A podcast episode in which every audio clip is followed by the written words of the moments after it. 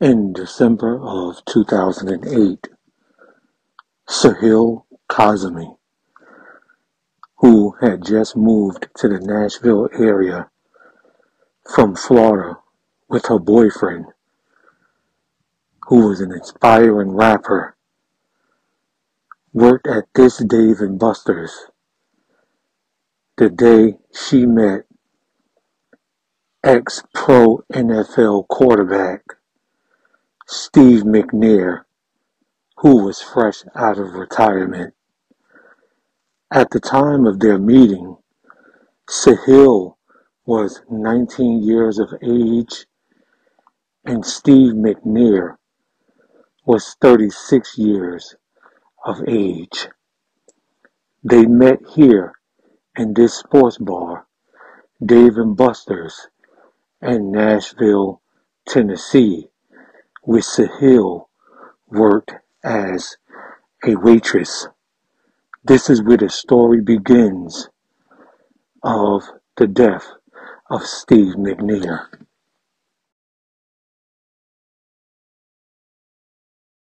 Still outside the Dave and Buster's here in Nashville while I continue to talk to you guys. So as Steve and Jenny's relationship starts to heat up, they go on lavish trips, they go on vacation, and as I mentioned, Steve co-signs with her to purchase the black 2007 Cadillac Escalade. By the time May 2009 comes, Steve starts another extramarital affair with a woman by the name of Leah. By this time, Kazemi is already expecting, or she's already thinking that Steve is seeing another woman.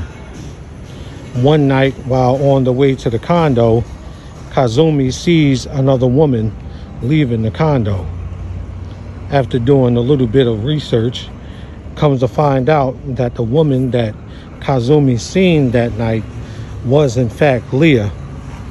She went to the police and in the report she says that a person in a black Escalade was following her when she left the condo and when she got home a person in a black Escalade was circling around in her neighborhood. By the time the end of June comes and the beginning of July gets here, Kazemi is completely spiraling out of control. On the morning of July 2nd, 2009, Jenny, Steve McNair, and one of Steve McNair's friends were downtown Nashville. And as they sped away from a club in a black Escalade, they were pulled over by the police. And Jenny got out and did a sobriety test in which she failed and was locked up. The police officer spoke with her during this arrest and she was asking him if Steve McNair was still around and was told that he got into a cab and pulled off. You know, her face was total disgust as she had just found out that Steve and his friend left her to Fort DeBill. On the morning of July 3rd, things really start to get really out of control for Jenny. Later on in the afternoon of July 3rd, Jenny is at work and at at 8:38 p.m. on July 3rd, Kazemi clocks out for her lunch break.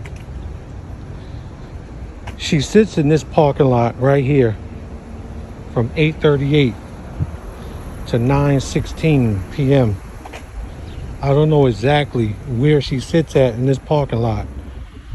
At 9:16 p.m., she gets a call from Andrew Gilliam. They meet in this parking lot right outside of Dave and Buster's. And this is where she purchases the semi-automatic 9mm pistol. Somewhere in this parking lot. I don't know exactly where. But somewhere in this parking lot. Probably not that far from the front door because she probably didn't want to go too far into the parking lot. And I'm pretty sure uh, 9 p.m. this place probably was still packed because it was July 3rd. So this parking lot was probably still packed that night she purchased that pistol. 923 she went back inside and clocked in. So she clocked out, took a break and waited for Gilliam out here in this parking lot and clocked back in at 9.38 p.m. Like I said, I don't know exactly where she purchased the pistol from him at in this parking lot, but this is the parking lot that she purchased that pistol from Andrew Gilliam.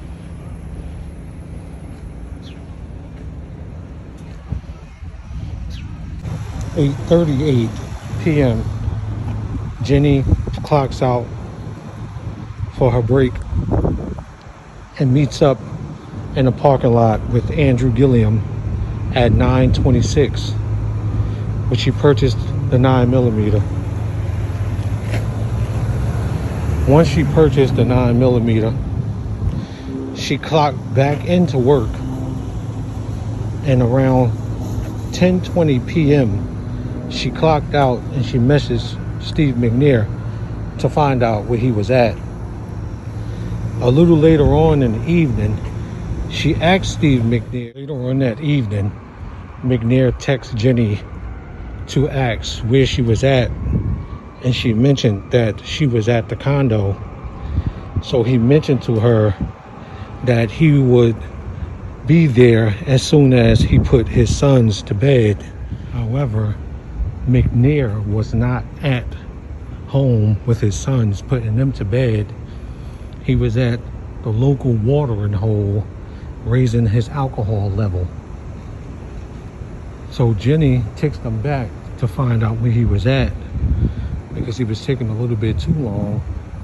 And he decided to go to another watering hole.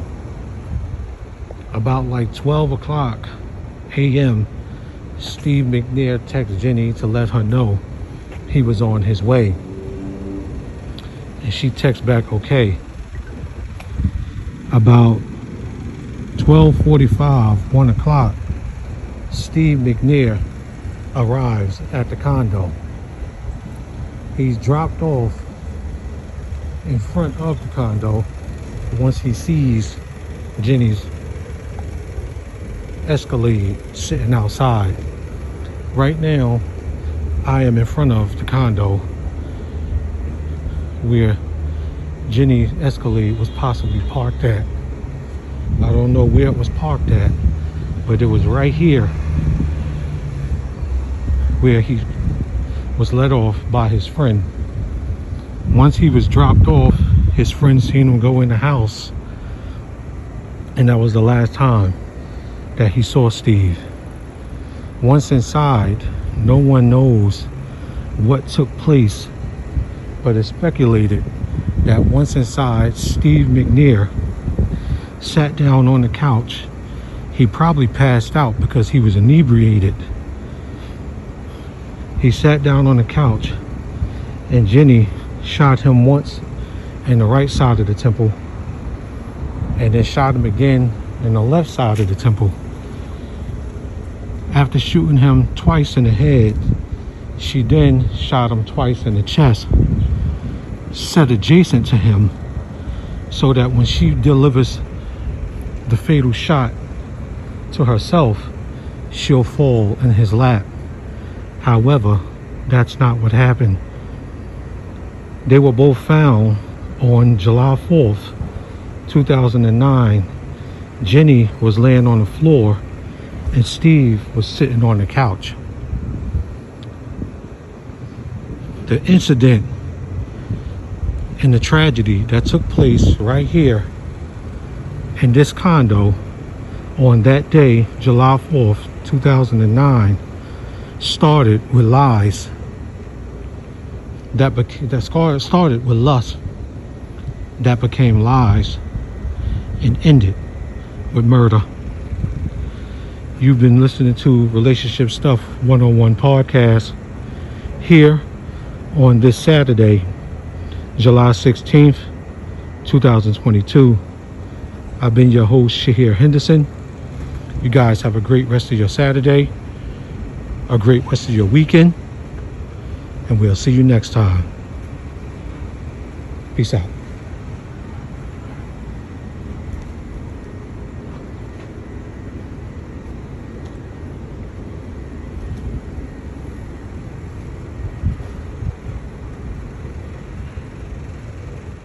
And do great things.